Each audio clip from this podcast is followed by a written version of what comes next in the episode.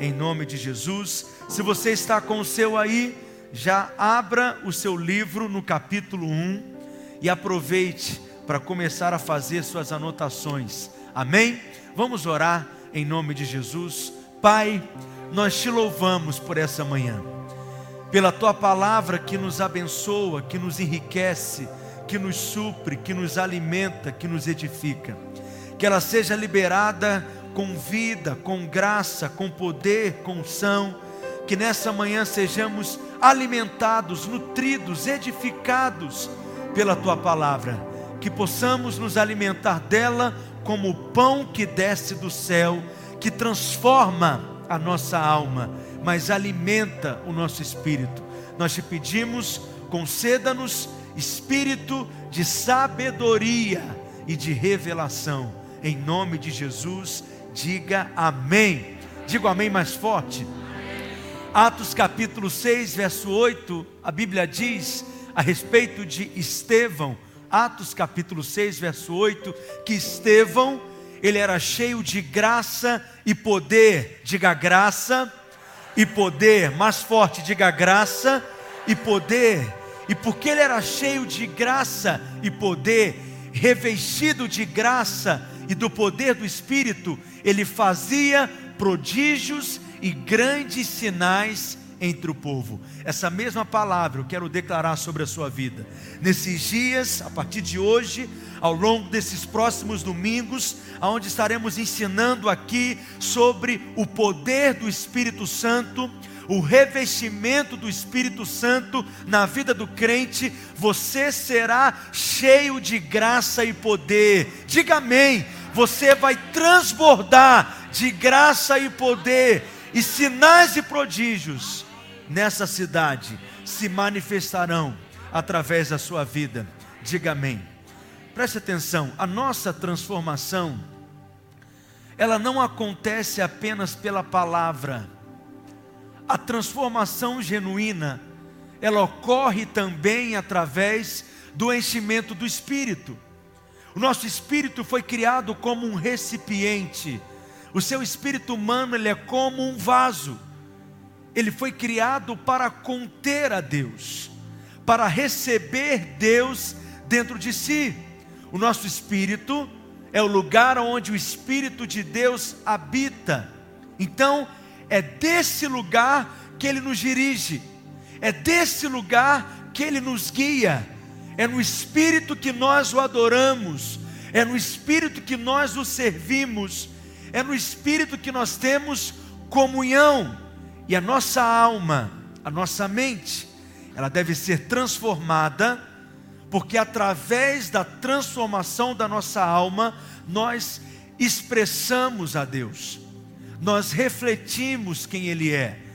O seu espírito é como um vaso para conter a Deus, mas a sua alma é como um espelho para refletir a imagem de Cristo, para refletir quem Cristo é. Então a nossa transformação, a transformação da alma, ela acontece sim pela palavra, mas não apenas pela palavra. Ela também acontece através do enchimento do Espírito. Então diga comigo, tudo aquilo que Deus faz é pela palavra e pelo Espírito. Diga isso para quem está perto de você. Tudo que Deus faz é pela palavra e pelo Espírito. Então o que você precisa, basicamente, todos os dias, é o quê? Receber a palavra e o enchimento do Espírito. Você precisa se alimentar da palavra, comer da palavra e se encher do Espírito. O que você precisa basicamente, diariamente, é revelação da palavra e enchimento do Espírito. Preste atenção que eu estou te ensinando aqui uma chave espiritual. Nós amamos conferências como o Renovo. São marcos na nossa vida, são marcos na nossa história. Mas veja, você não vai viver de renovo em renovo. Você precisa estabelecer uma constância, para que você não seja desnutrido espiritualmente, para que você não seja um raquítico espiritual, para que você não se esfrie, para que você não se torne alguém apático. Por isso que basicamente do que você necessita diariamente é, todos os dias, receber revelação da palavra e enchimento do Espírito. Preste atenção, na antiga aliança, como que todas as coisas foram formadas e criadas por Deus? Você vai lembrar lá em Gênesis, no capítulo 1, do verso 1 ao 3, a Bíblia diz, começa dizendo: no princípio criou Deus os céus e a terra. A terra, porém, estava sem forma e vazia, havia trevas sobre a face do abismo, e o Espírito de Deus, ele fazia o quê? Ele pairava sobre a face das águas. Enquanto o Espírito de Deus pairava, o que acontece em seguida? Verso 3, leia comigo: e disse Deus, fala mais forte, e disse Deus, haja luz, e houve luz. Perceba, o Espírito está pairando, o Espírito de Deus está agindo, o Espírito de Deus está operando, o Espírito de Deus está presente, e Deus libera a palavra, e o que acontece? Tudo veio à existência. Quando a palavra liberada pela boca de Deus se encontra com o Espírito de Deus que se move, as coisas começam a acontecer, as coisas começam a criar forma, porque tudo que Deus faz, Ele faz pela palavra e pelo Espírito. Foi assim na antiga criação, e não é diferente na nova criação. Na nova criação, como que nós fomos criados, regenerados, gerados? Fomos gerados pela semente de Deus, pela semente da palavra de Deus. Tiago capítulo 1, verso 18, está escrito, Tiago 1, 18, pois segundo o seu querer, leia comigo bem forte, Ele nos gerou pela palavra da verdade. Diga: eu fui gerado pela palavra da verdade. Se você está acordado, então diga mais forte: eu fui gerado pela palavra da verdade. Então na nova criação não é diferente. Nós também fomos gerados pela palavra, e fomos gerados pelo Espírito, que é a vida de Deus. Então foi a ação conjunta entre a palavra e o Espírito que a antiga criação tomou forma, e a nova criação também é gerada em ação conjunta da palavra e do Espírito. Quando a palavra de Deus é semeada no seu coração, quando você recebe a semente da palavra de Deus, como você está recebendo aqui nessa manhã, e a palavra de Deus se encontra com o Espírito que opera em você, realidades se manifestam na sua vida. Porque é da união da palavra e do Espírito que as coisas se concretizam, se manifestam, se realizam. Então diga mais uma vez: tudo que Deus faz é pela palavra e é pelo Espírito. Nós nascemos de novo, sendo gerados pela palavra e sendo gerados pelo Espírito. Mas como que nós seremos transformados na vida cristã? Pela palavra e pelo Espírito. Essa é uma manhã de ensino, amém? Eu vim aqui ensinar você. Então deixa eu te ensinar algo. A vida cristã, ela é equilibrada através de duas experiências. Diga comigo: duas experiências. Uma é o que nós chamamos de experiência de porta, e outra é o que nós chamamos de experiência de caminho. Diga: porta e caminho. Todos nós precisamos ter experiências de porta e precisamos ter experiência de caminho. O que significa isso? Que existem experiências que você vai receber e você vai ter, que serão experiências radicais, que irão produzir ações abruptas, instantâneas na sua vida. Isso é o que nós chamamos de uma experiência de porta. A porta, ninguém caminha pela porta, as pessoas passam pela porta. Quando você está diante de uma porta, olhe para mim, antes de entrar por aquela porta, de passar por aquela porta, por aquele portal, você está em uma esfera, em um ambiente, em uma posição. em uma circunstância, em uma situação, mas quando você passa por aquela porta, entra pela porta, você é transportado para outro ambiente, para outra circunstância, para outra situação e outra posição. Isso é uma experiência de porta. A sua posição era uma, mas radicalmente, abruptamente, instantaneamente, ao entrar pela porta, você é colocado em outro ambiente. A experiência de salvação, de novo nascimento, é uma experiência de porta. Porque antes de entrar pela porta, diga: a porta é Jesus.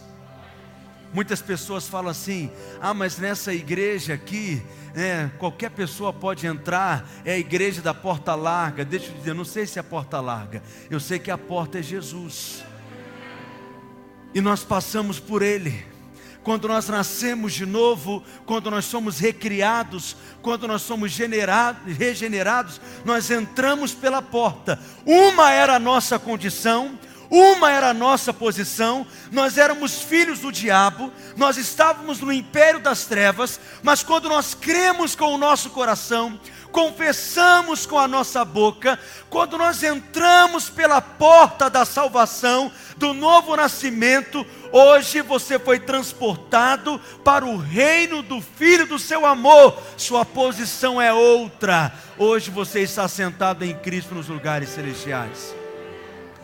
Mas quando você passa pela porta, entra pela porta, o que você encontra diante de você? Um caminho.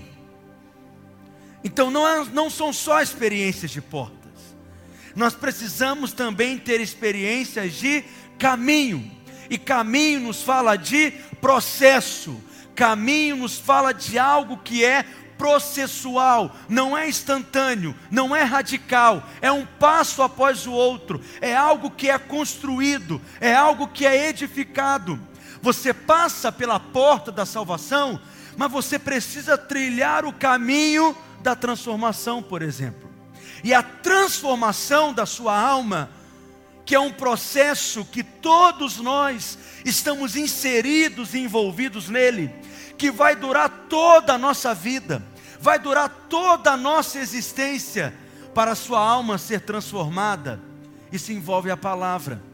Romanos capítulo 12, verso 2, Paulo diz: não vos conformeis com este século, com esse tempo presente, com esse mundo, com esse sistema. Em outras palavras, não entre na forma desse mundo.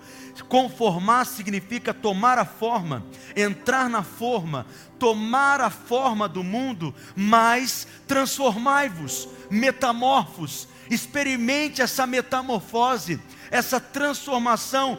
Como Paulo? Pela renovação da mente. Diga: eu sou transformado pela renovação da mente. Agora, como que a sua mente ela é transformada?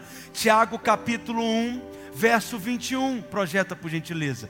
Tiago 1, 21, portanto, despojando-vos de toda impureza e acúmulo de maldade, acolhei com mansidão a palavra em vós implantada.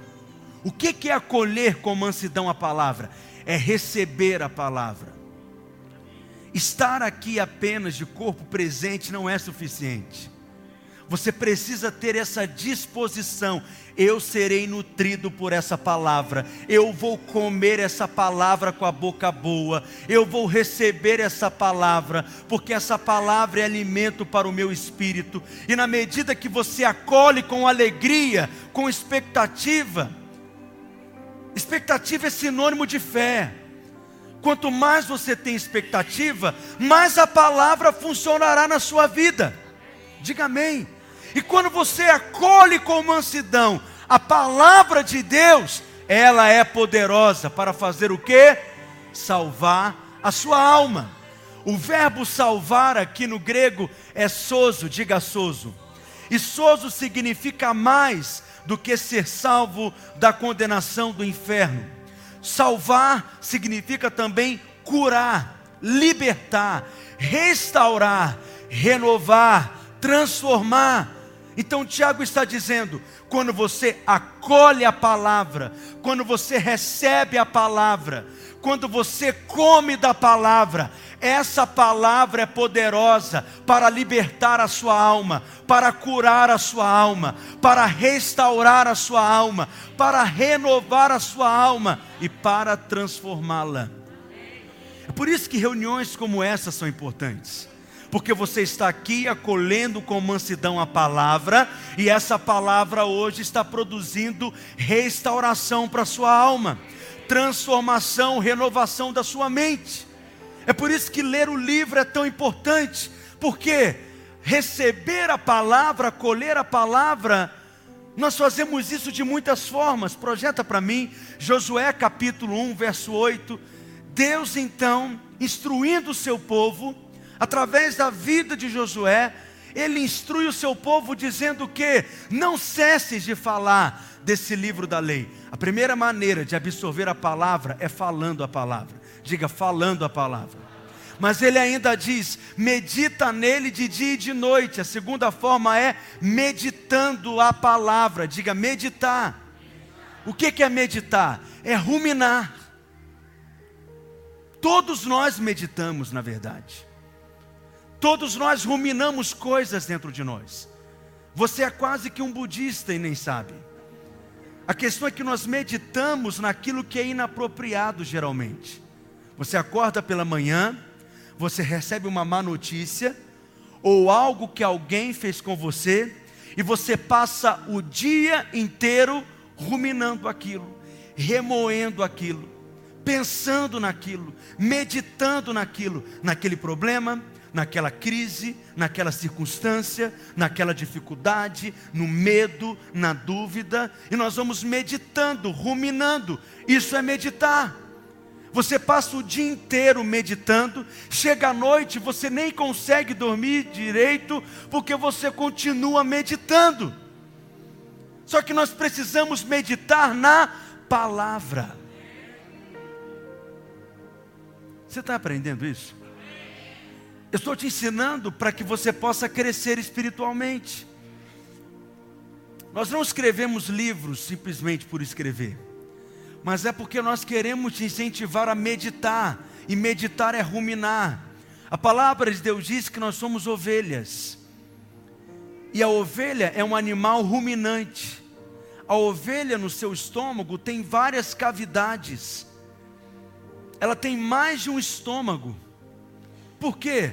Porque ela come daquele alimento, daquele mato, e ela vai mastigando, mastigando, mastigando, mastigando. O boi, a vaca também é assim, mas você é melhor te chamar de ovelha.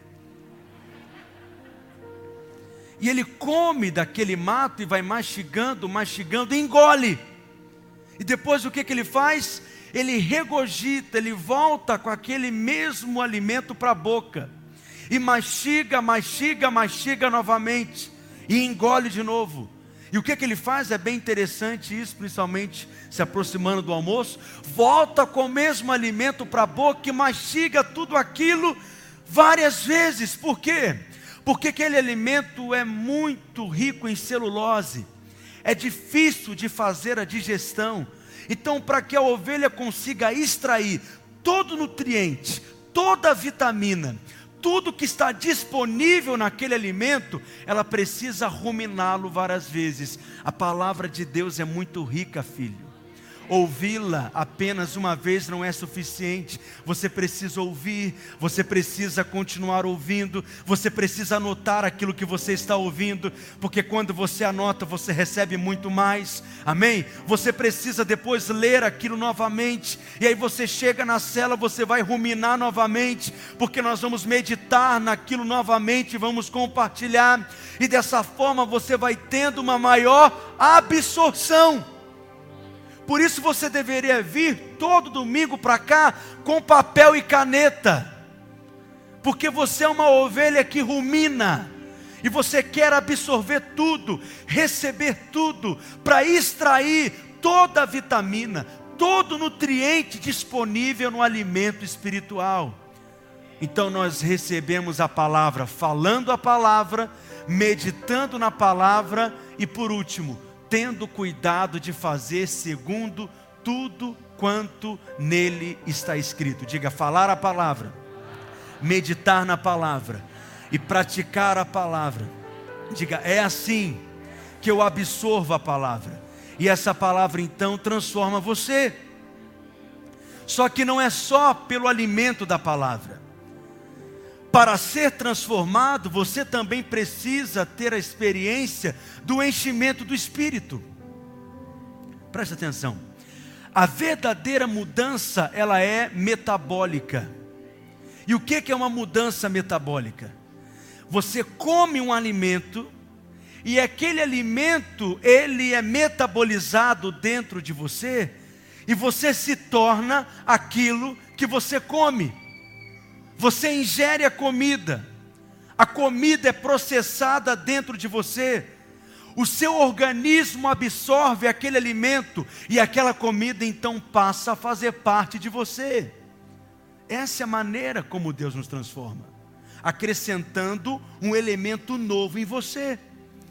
Então você, ao sair daqui, vai comer um churrasco, diga glória a Deus, se for mesmo me convida, e você vai comer aquela comida, aquela carne poderosa, aquela picanha maturada, e aquela carne que você come, que você mastiga, ela vai ser absorvida pelo seu organismo, e todas as vitaminas e nutrientes que estão presentes naquela carne, que antes pertenciam somente ao boi, agora passa a pertencer a você, porque você se torna aquilo que você come. Da mesma forma, quando você come de Cristo, porque Ele é o pão que desceu do céu, Ele é o verbo de Deus, ao comer dele, você está comendo a palavra, aquilo que antes pertencia a Cristo, agora passa a ser absorvido por você. É assim que você é transformado. Como? Quando você come do Senhor. E como que você come de Cristo? Comendo a palavra. Quando você come o maná do céu, o pão do céu, o seu organismo espiritual vai ruminar, vai absorver e receberá nutriente espiritual, e aquelas proteínas celestiais, e aquelas vitaminas celestiais irão fazer parte de você, irão provocar uma transformação na sua vida. Isso não é obra sua, você está dizendo, está entendendo? Você não é capaz de se transformar. Você não muda ninguém. Você não tem o poder de mudar ninguém. Homem nenhum tem o poder de mudar você. As pessoas têm essa ingenuidade. Se um dia eu caminhar de perto com o pastor Pedro e andar lado a lado com ele, for um discípulo assim bem próximo, com certeza eu não serei mais o mesmo. Preste atenção, se eu tivesse poder de mudar você, eu mesmo me mudaria. Mas eu não tenho poder de mudar ninguém, nem de me mudar. Líder de célula nenhum tem poder de mudar os outros. Não é um discipulado rígido, não são regras rígidas, não é uma disciplina muito grande para mudar de comportamento. A verdadeira mudança não é uma mudança de comportamento em si. A mudança de comportamento é só uma consequência da mudança metabólica que primeiro ocorreu dentro de você. Se você fosse capaz de se mudar, o Espírito Santo não precisava ter vindo, porque Ele veio e porque Ele permanece em você, porque é Ele que provoca a mudança em você. Você não se muda, mas você pode cooperar com o Espírito, com a palavra, nessa obra de transformação. Como? Recebendo revelação da palavra e se enchendo do Espírito. É Deus que muda você. É Ele que faz, mas você coopera. Você não tem nenhuma glória em ser transformado, porque é o Espírito que muda você, mas você coopera com o Espírito. Não é uma maquiagem que você passa a usar, é uma mudança de dentro para fora, é uma mudança metabólica. Então em Marcos no capítulo 4, no verso 26 em diante, olha que interessante, Jesus está explicando aqui como que o reino de Deus funciona. Marcos capítulo 4, verso 26, disse ainda, o reino de Deus é assim, como se um homem lançasse a semente à terra, verso 27, depois de dormir e se levantar, de noite e de dia, e a semente germinasse e crescesse, olha que interessante, não sabendo ele como. Preste atenção, Jesus está explicando como que o reino de Deus funciona, e ele diz, o semeador, ele pega a semente, o agricultor, ele lança a semente na terra, e aquela semente, sem saber ele como, vai germinar, vai crescer e vai produzir frutos. O que é a semente? Nós sabemos, Jesus mesmo explica aqui em Marcos 4, a semente é a palavra de Deus. Se a semente é a palavra de Deus, o que é a terra? É o seu coração, é o seu espírito. Qual é o seu trabalho? É pegar a semente e encher o seu espírito da semente. É pegar a semente e encher o seu coração da semente. E sem saber como, você não sabe explicar como isso acontece. Essa semente vai crescer, germinar e florescer dentro de você e produzir fruto de transformação. Então a verdadeira mudança não é fruto de um esforço, porque o texto diz que ele pegou a semente, lançou a semente, e o que ele foi fazer em seguida? Foi dormir. Ele não ficou fazendo força para a semente germinar, ele não ficou fazendo vibração positiva para algo acontecer com a semente, ele apenas semeou a semente e descansou. A verdadeira mudança é fruto de um descansar em Deus. Não é você que se muda, não é você que se transforma, não é você que tem que se esforçar para ser algo diferente. Quando você diz assim, cansei de ser paciente, é porque você nunca foi. Porque ninguém se cansa de ser daquilo que é naturalmente, daquilo que é espontaneamente, quando você age como lhe é próprio agir, de acordo com a sua natureza. Isso nos fala de fé. O que envolve fé? É crer que essa palavra que você está recebendo nessa manhã vai cair em uma boa terra, e você vai descansar nessa verdade, que ela vai produzir mudança e transformação em você. E no outro dia então, ele levanta, e ele descansa novamente, e no outro dia ele levanta, e ele descansa novamente, um dia após o outro, se enchendo da palavra, recebendo a palavra, e essa palavra se enraizando em você. Ele não ficou cavando a palavra, a semente, para ver se algo estava acontecendo, ele apenas se encheu da palavra. Sabe qual é a verdadeira mudança? É quando os outros percebem que você mudou, mas você não sabe dizer qual foi o dia que aquilo aconteceu, qual foi o momento em que aquela mudança ocorreu. A verdadeira mudança é quando os outros percebem que você não é mais o mesmo, que você foi transformado, e você não sabe explicar quando aquilo ocorreu. E essa mudança ocorre em primeiro lugar pela palavra que é implantada em você. Diga, eu recebo a palavra, porque a palavra é poderosa para me transformar. Por que eu estou falando tudo isso para introduzir a mensagem?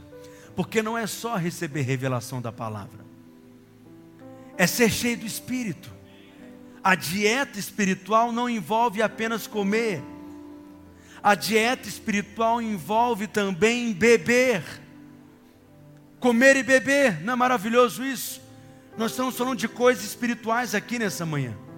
O comer e o beber estão sempre juntos na palavra de Deus, porque faz parte da nossa dieta espiritual. Em Gênesis 12, no jardim, havia a árvore da vida para que Adão pudesse comer, mas havia o rio que flui para a vida para que Adão pudesse beber. Está ali a dieta espiritual, comer e beber. Quando Deus tira o seu povo de Israel e eles vão peregrinar no Egito, há uma ilustração espiritual poderosa ali em Êxodo, porque no dia da Páscoa eles comem da carne do cordeiro dentro de casa. O sangue é aspergido na porta da casa, no portal da casa, mas a carne do cordeiro eles comiam dentro de casa. Eles comeram do cordeiro, e o cordeiro é Cristo. Eles comeram de Cristo. No dia seguinte, eles arrumaram as malas e meteram o pé do Egito. Só que a Bíblia diz que entre eles não havia um só doente. Entre eles não havia um só fraco, cansado, doente. Por quê? Porque eles comeram da carne do cordeiro. Eles comeram de Cristo. E depois de terem comido então do cordeiro, eles desfrutaram de vida.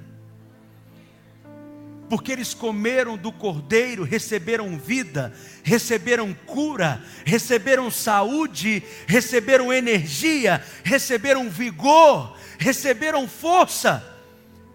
É assim que você tem vigor espiritual, diariamente, recebendo revelação da palavra e enchimento do Espírito. Se você viver de renovo em renovo, de evento em evento, de conferência em conferência, você será desnutrido espiritual, será muito pobre espiritualmente. Em Êxodo capítulo 16, eles tiveram a experiência de comer o maná, o pão que descia do céu. O maná no deserto não era só porque não podia plantar e colher no deserto.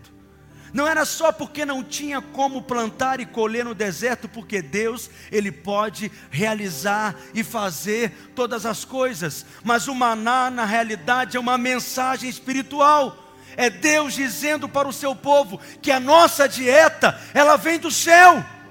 Que o nosso alimento, ele vem do céu. E logo em seguida, Deus então fez com que água saísse da rocha. No capítulo seguinte, e essa rocha é Cristo. E quando nós bebemos da água que flui de Cristo, que é o próprio Espírito de Cristo, nós somos então alimentados. A sua dieta envolve comer e beber. João capítulo 6, verso 48 ao 51, Jesus disse: eu sou o pão da vida. Vossos pais comeram maná no deserto e morreram. Este é o pão que desceu do céu, para que todo o que dele comer não pereça. Eu sou o pão vivo que desceu do céu. Se alguém dele comer, viverá eternamente. E o pão que eu darei pela vida do mundo é a minha carne. Olha o verso 55 e 56. Pois a minha carne é a verdadeira comida, e o meu sangue é a verdadeira bebida. Quem comer a minha carne e beber o meu sangue permanece em mim e eu nele. Jesus está falando da ceia aqui, é claro, da refeição da ceia. Mas ele também está falando sobre comer dele, ser nutrido por ele, receber dele. Porque ele disse em João capítulo 6, no verso 63, está escrito que o Espírito é o que vivifica, a carne para nada aproveita. Leia comigo agora: as palavras que eu vos tenho dito são Espírito e são vida. Quando você come a palavra, você está comendo vida. Quando você recebe a palavra, absorve realmente a palavra, você está recebendo vida, absorvendo vida, você está comendo dele, porque ele é o verbo de Deus que desceu do céu, ele é o pão que desceu do céu. É o que Jesus está dizendo em João, no capítulo 6 ele diz que ele é o pão que desceu do céu, no capítulo 7 ele diz que ele é a água da vida.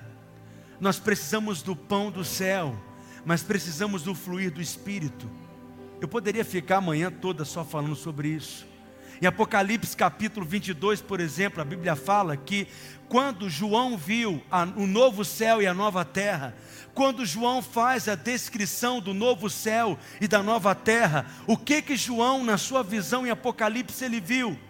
Que havia um rio que flui para a vida, o mesmo rio que estava ali no Éden, está ali também presente na Cidade Santa, na Nova Jerusalém, e nas suas margens havia uma árvore, era meio como se fosse uma trepadeira, e nas margens do rio havia uma árvore que produzia 12 tipos de fruto.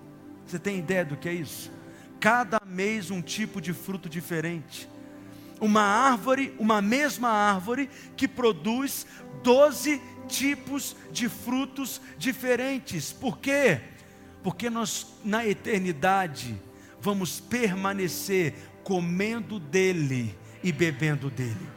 Na eternidade ainda haverá um rio que flui cheio de vida para que você possa beber, e ainda haverá frutos para que você possa comer, e a Bíblia diz que as folhas dessa árvore são cura para as nações, não para nós, porque nós não ficaremos enfermos mais, mas para as nações. Eu poderia ficar só nisso, falando sobre a nossa dieta espiritual, porque comer é algo importante na palavra de Deus. Comer é algo espiritual. Veja, o pecado do homem, o primeiro pecado que provocou a queda, não foi um pecado obsceno, não foi um pecado sexual, não foi um pecado imoral. O primeiro pecado do homem foi porque ele comeu errado, comeu do que não deveria comer. E você hoje é salvo quando come apropriadamente, quando você come de Cristo, quando você come do pão que desceu do céu, quando você come esse alimento espiritual. Então a nossa vida espiritual, nós a vivemos comendo e bebendo. As duas atitudes são importantes, mas eu diria até que beber é ainda mais.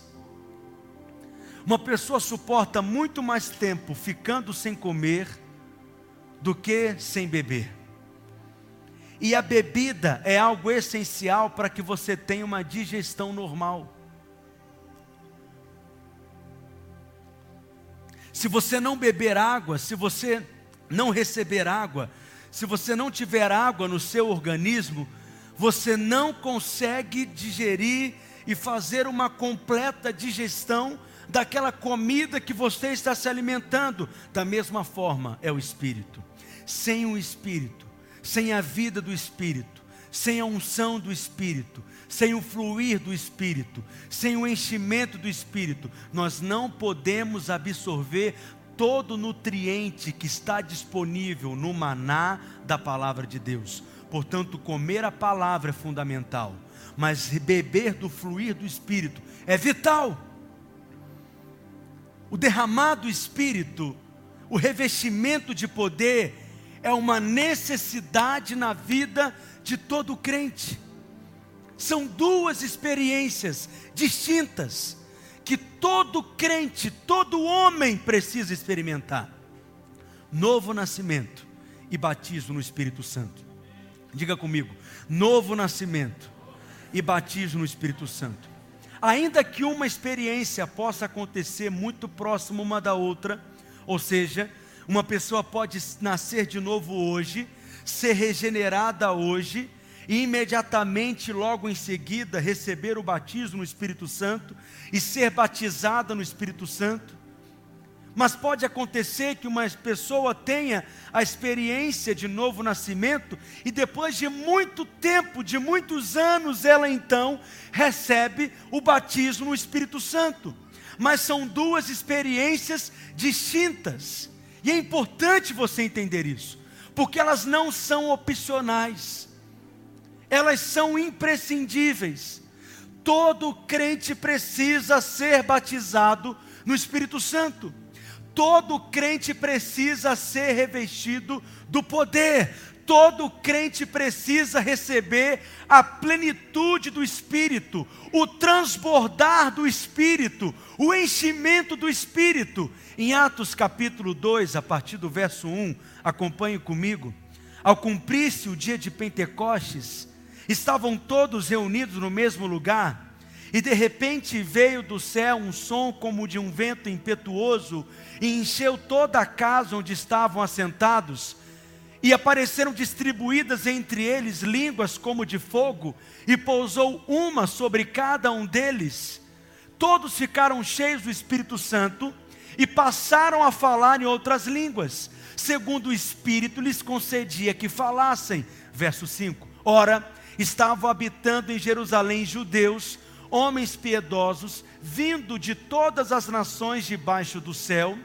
Quando, pois, se fez ouvir aquela voz, afluiu a multidão, que se possuiu de perplexidade, porquanto cada um os ouvia falar na sua própria língua. Estavam, pois, atônitos e se admiravam, dizendo: vede, não são porventura galileus todos esses que aí estão falando? Verso 8, e como os ouvimos falar, cada um em nossa própria língua materna. Versículo 12 e 13, pula para lá, acompanhe comigo. Todos atônitos e perplexos, interpelavam uns aos outros: que quer isso dizer? Verso 13, outros porém zombando diziam que eles estavam embriagados. Nesse texto que lemos sobre o enchimento do Espírito, o derramar do Espírito, a primeira coisa que se diz é: ao cumprir-se o dia de Pentecostes. O que significa Pentecostes? 50 dias após a Páscoa, por isso o nome Pentecostes, que também era chamada da festa das semanas, porque eram exatamente 7 semanas após a Páscoa que o Pentecostes então era celebrado. Na cultura do povo de Israel, do povo judeu, haviam 7 grandes festas, celebrações. As 4 primeiras festas eram chamadas de festas da primavera: a festa da Páscoa, a festa dos pães asmos, a festa das primícias e a festa de Pentecostes. Logo após as 4 celebrações da primavera, haviam mais 3 festas ou 3 celebrações do outono: o dia da expiação, o dia do perdão. Logo em seguida, eles celebravam a festa dos tabernáculos e, por último, a festa das trombetas. Todos esses ciclos de festas, as primeiras 4 festas, que são as festas da primavera, foram cumpridas, todas elas já foram cumpridas em Cristo Jesus. E as últimas 3 festas, que são as festas do outono, se cumprirão em Cristo ainda, porque são festas proféticas que apontam para Cristo. Dessas 3 festas que eu mencionei para você, 3 delas eram grandes convocações: a Páscoa, o Pentecostes e a festa dos tabernáculos. Por que eu disse que elas apontam para Cristo? Porque Jesus nasceu na festa dos tabernáculos. E quando Ele voltar novamente, pela Bíblia, nós vemos que Ele voltará na festa das trombetas, que precede a festa dos tabernáculos. Jesus morreu exatamente na festa da Páscoa, quando eles celebravam a libertação do tempo de escravidão no Egito, e comiam então da carne do cordeiro assada com ervas amargas. Mas o Espírito Santo, ele é derramado exatamente na festa de Pentecostes. Significa então que todas essas festas possuem um cumprimento profético. A palavra de Deus, ela é maravilhosa. Como que um judeu entendia, qual era o significado para um judeu a respeito do dia de Pentecostes? Essa festa era uma festa associada com a colheita. A festa de Pentecostes também era chamada de festa da colheita. Após a Páscoa, logo em seguida, eles celebravam a festa da primícia, que eram as primícias da colheita, os primeiros frutos da colheita, ok? Mas após a festa da colheita, da primícia, 50 dias após a Páscoa, eles celebravam então o Pentecostes, quando toda a colheita era feita. Primeiro, ele celebrava a festa das primícias, que foram os primeiros frutos que amadureceram. 50 dias após a Páscoa, ele celebrava então toda a colheita, e o Espírito Santo, ele é derramado exatamente na festa de Pentecostes, exatamente na festa da colheita. Por quê? Porque é um cumprimento profético, é um cumprimento espiritual. Primeiro lugar, nós somos a lavoura de Deus, é o que Paulo diz em 1 Coríntios capítulo 3. Mas também nós somos os ceifeiros, revestidos de poder, para fazer a grande colheita. Toda profecia bíblica, toda promessa bíblica tem esses dois lados. Por um lado, você é o sacerdote, mas por outro lado, você é templo também. O que você é? As duas coisas. Por um lado, você é a colheita, porque quando o Espírito é derramado, nós somos colhidos por Deus, nós somos arrebatados por inteiro para Deus.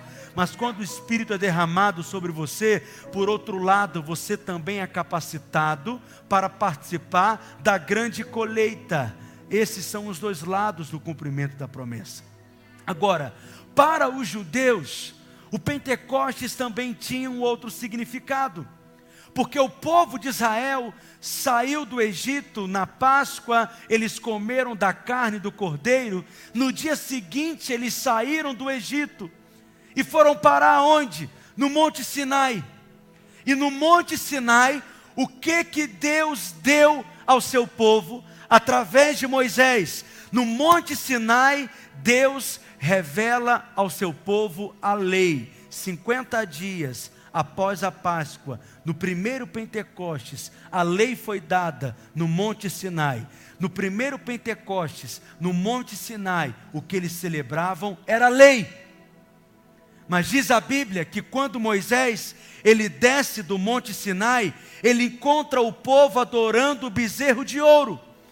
Moisés então fica completamente indignado com aquela cena e decide então quebrar as tábuas da lei. E ele ainda diz que aqueles que são do Senhor deveriam passar para o lado dele, e somente aqueles que pertenciam à tribo de Levi, aqueles que seriam os sacerdotes da casa de Deus, fizeram isso. E Moisés então diz que cada um deveria pegar a sua espada e matasse quem estivesse do lado. E Êxodo diz, 32, que naquele dia 3.000 pessoas morreram. Exatamente 3.000 pessoas morreram. Quando a lei foi dada, 3.000 pessoas morreram. No primeiro Pentecostes, 3.000 pessoas morreram. Só que existe algo dispensacional poderoso aqui, porque um novo Pentecostes aconteceu. O primeiro Pentecostes, quando a lei foi dada, ocorreu no Monte Sinai, e 3.000 pessoas morreram, através dos sacerdotes. Mas o novo Pentecostes não acontece no Monte Sinai, porque Deus mudou de monte. Acontece, o cenáculo ficava exatamente no Monte Sião, e no novo Pentecostes, o Espírito foi derramado.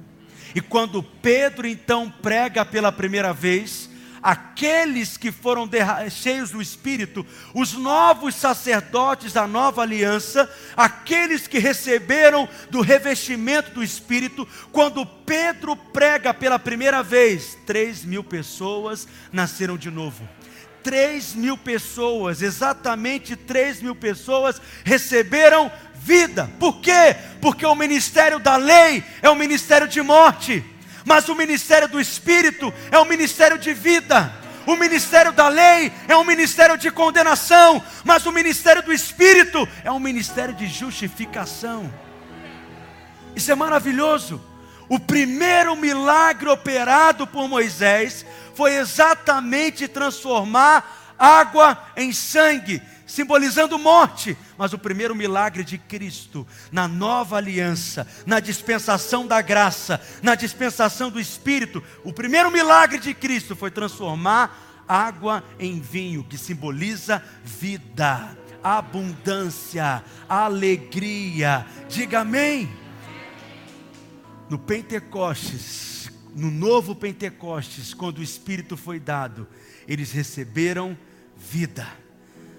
Mas Atos capítulo 1, verso 4 está escrito: e comendo com eles, determinou-lhes que não se ausentassem de Jerusalém, mas que esperassem o que?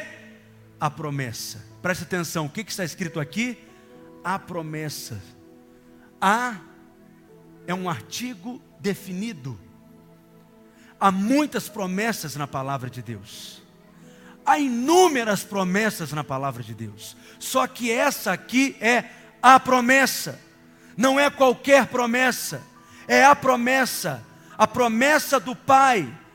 Ou seja, a promessa de ter o próprio Deus habitando dentro de nós, como Deus residente, através da pessoa do Espírito Santo. Eu amo falar sobre o Espírito Santo. Eu amo ensinar sobre o Espírito Santo. Eu amo ouvir sobre o Espírito Santo. Quando o crente é regenerado, ele recebe o cumprimento da promessa, que é o centro de todo o Evangelho. Gálatas capítulo 3, verso 14, o apóstolo Paulo diz: para que a bênção de Abraão chegasse até os gentios, para que a bênção de Abraão chegasse até nós, em Jesus Cristo. Leia comigo bem forte: a fim de que recebêssemos pela fé o Espírito prometido. Ouvir sobre a nova aliança é maravilhoso. Ouvir sobre a abundância da graça, ouvir sobre o dom da justiça, ouvir sobre a nossa herança, ouvir sobre as bênçãos da nova aliança é algo maravilhoso, extraordinário, poderoso, impactante. Mas o que torna tudo isso possível é a promessa, é a bênção de Abraão. Recebermos dentro de nós o Espírito prometido. Esse é o centro de toda a vida cristã. Isso não pode ser ignorado. Isso é alicerce para você. Isso é base para você.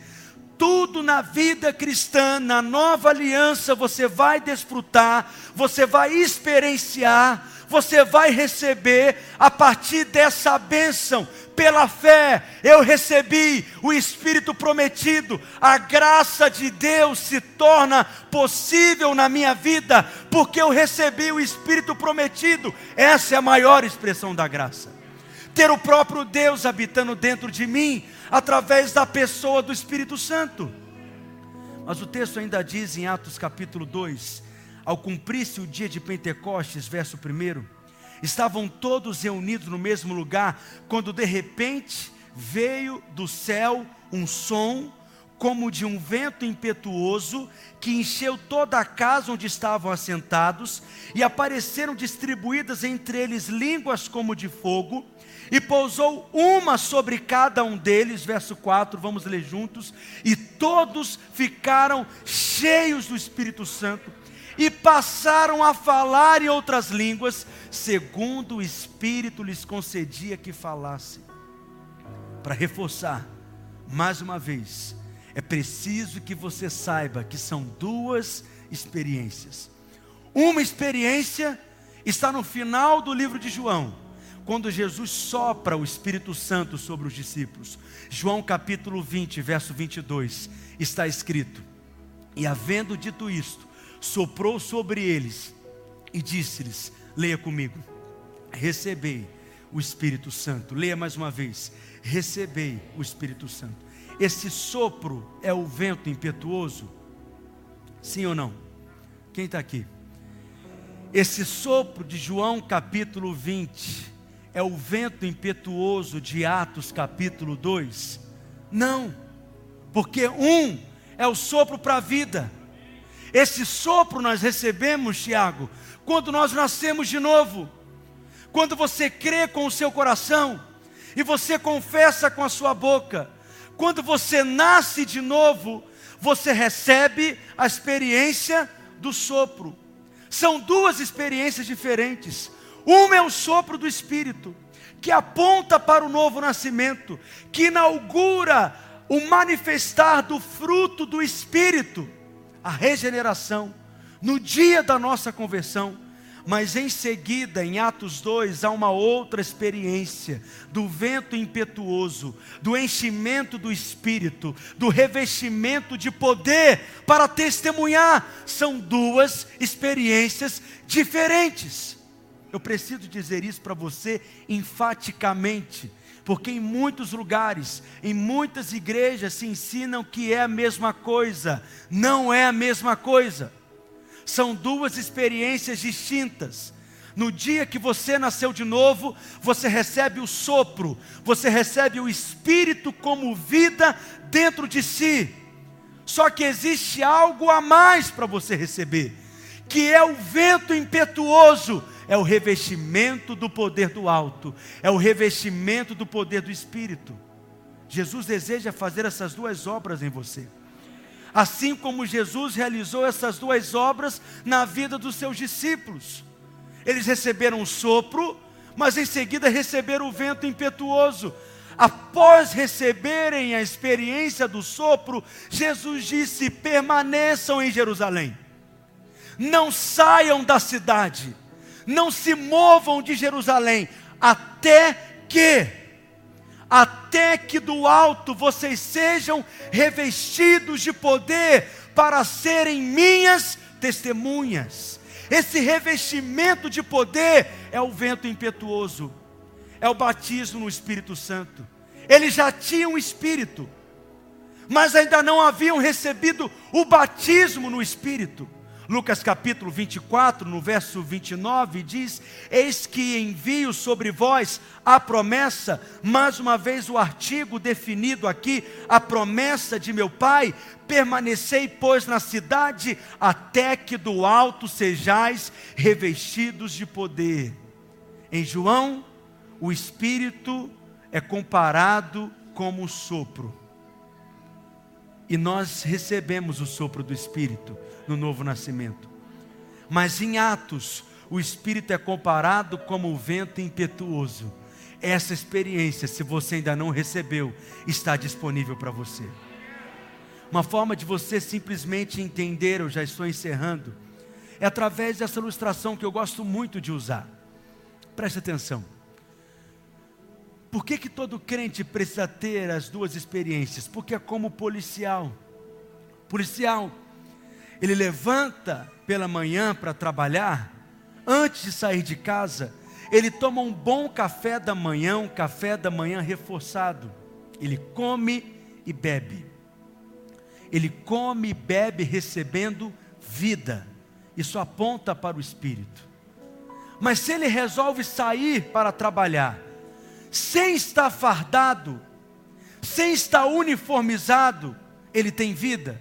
Sim, porque ele comeu, ele bebeu, ele se alimentou, ele recebeu vida. Mas de repente, sem estar fardado, ele resolve então dar um sinal para que um motorista pare aquele caminhão enorme que está vindo na estrada em direção a ele. Se ele fizer o sinal para o motorista parar, o motorista vai parar? Sim ou não? Não. Por que não? Porque ele não está fardado. Preste atenção. Um crente que não é batizado com o Espírito Santo, ele não possui autoridade. Você precisa estar revestido do poder do Espírito para ser testemunha. Você precisa estar revestido do poder do Espírito para que você possa exercer autoridade. Uma vez que, além de comer e beber e receber vida, o policial sai da sua casa fardado, revestido da farda, revestido de autoridade, agora sim, ele pode fazer o sinal para o maior caminhão que possa ter, e aquele motorista vai parar imediatamente. Por quê? Porque o policial é grande? Não. Porque o policial é forte? Não. Porque o policial é alguém extraordinário? Também não. Não tem nada a ver com ele. Tem a ver com o revestimento que está sobre ele. Quem está entendendo o que eu estou ensinando? Tem a ver com o poder que ele está revestido. A mesma coisa acontece na vida do crente.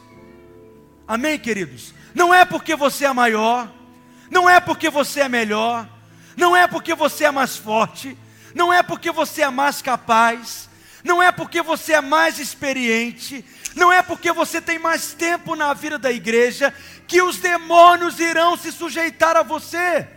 É porque você possui uma farda espiritual. Esses são dias que Deus quer que você manifeste mais autoridade. No mundo espiritual, você vai liberar palavras e o mundo espiritual vai se sujeitar. Nós começamos falando aqui de sinais e prodígios que irão se manifestar através de você: curas, milagres, libertação, provisão, intervenções sobrenaturais. Ao abrir a boca, as palavras que saírem da sua boca serão carregadas de autoridade. Quantos querem manifestar mais autoridade? Então você precisa antes receber o revestimento do poder do Espírito. Um crente pode nascer de novo e não ter autoridade, se ele não recebeu o revestimento do poder do alto. Quando que acontece? Quando que você recebe o revestimento do Espírito? Quando você recebe a experiência do batismo no Espírito Santo. Vou te dar mais um exemplo, porque tem uma outra forma de você entender isso. Nós vamos encerrar. São duas palavras usadas aqui nesse texto de Atos capítulo 2. A palavra plero e a palavra pleto. Plero e pleto. Atos capítulo 2, verso 2. Quando a Bíblia diz que de repente o Espírito Santo veio e ele encheu toda a casa. Diga comigo: encheu toda a casa. Projeta aqui. Essa palavra encheu aqui no grego é a palavra plero. Diga comigo: plero. O que significa plero? Significa encher por fora. Está compreendendo? Aliás, significa encher por dentro. É como se uma piscina estivesse sendo cheia. É encher por dentro da piscina, a água vai sendo liberada, e aquela piscina vai sendo completamente cheia. Plero significa encher por dentro. Quando que você foi cheio por dentro? Quando você nasceu de novo. O Espírito Santo de Deus passou a habitar em você. Mas depois, no verso seguinte, verso 4, diz que apareceram e todos ficaram cheios. Diga comigo: cheios. Essa palavra cheios aqui no grego é a palavra pleto. Pleto significa encher por fora. Como assim, pastor? Plero, a primeira palavra, significa encher por dentro. É como se a piscina estivesse sendo cheia por dentro. Mas pleto, no verso 4, eles foram cheios por fora. É como se eles tivessem pulado dentro da piscina. Uma coisa é você ter o Espírito dentro de você, é ser cheio por dentro. Essa é a primeira experiência. Mas você precisa estar mergulhado no Espírito, envolvido no Espírito, envolto no Espírito. Não, você não entendeu ainda, preste atenção. Batismo significa baptismo no grego. Significa estar imerso, completamente imerso, completamente envolvido. As pessoas, quando iam tingir tecido naquela época, pegavam um tecido branco e queriam tingir aquele tecido da cor vermelha. Eles pegavam o tecido e imergiam, eles batizavam o tecido, de tal maneira que quando aquele tecido era levantado, ele tinha o cheiro da tinta, ele tinha a cor da tinta, ele tinha tudo da tinta. Quando você nasce de novo, o Espírito Santo ele entra em você. Mas quando você é batizado com o Espírito Santo, é você que entra no Espírito Santo, é você que é imerso no Espírito Santo, é você que entra na piscina. Você está entendendo isso? Quando você nasce de novo, você é cheio por dentro. É como uma piscina que vai sendo cheia por dentro. Por dentro, você é cheio. Você recebe o sopro, você recebe a vida, você recebe o Espírito, você recebe o fruto do Espírito. Os frutos se manifestam. Mas quando você é batizado no Espírito Santo, você entra na piscina, filho. Você mergulha na piscina, você é imerso na piscina, e você fica com o cheiro dele, você fica com a cor dele, você fica completamente revestido dele, e os dons do Espírito então são inaugurados em você. Essa é a dieta. Todo crente precisa receber revelação da palavra, e todo crente precisa ser cheio do Espírito. Diariamente coma da palavra e seja cheio do Espírito. Todos os dias se alimente da palavra, absorva da palavra, fale a palavra, rumine a palavra, pratique a palavra. A palavra é poderosa para libertar você, para quebrar suas cadeias, para quebrar os vícios, para curar as suas feridas, para curar as suas emoções, para restaurar você. Mas seja cheio do Espírito, beba do Espírito. Beba do Espírito, e nessa manhã beba um pouco mais, seja cheio um pouco mais, receba um novo nascimento. Mas se você já nasceu de novo, há batismo no Espírito Santo disponível para você, e os dons espirituais serão inaugurados na sua vida. A porta do sobrenatural será aberta diante de você, e você será temido no mundo espiritual. Você se tornará perigoso, porque você vai manifestar a autoridade. Quando você entrar num ônibus, alguém cheio de autoridade entrou ali. Quando você entrar num determinado lugar, a autoridade vai se manifestar ali. Você vai abrir a sua boca e ambientes serão transformados. A vida do Espírito será liberada.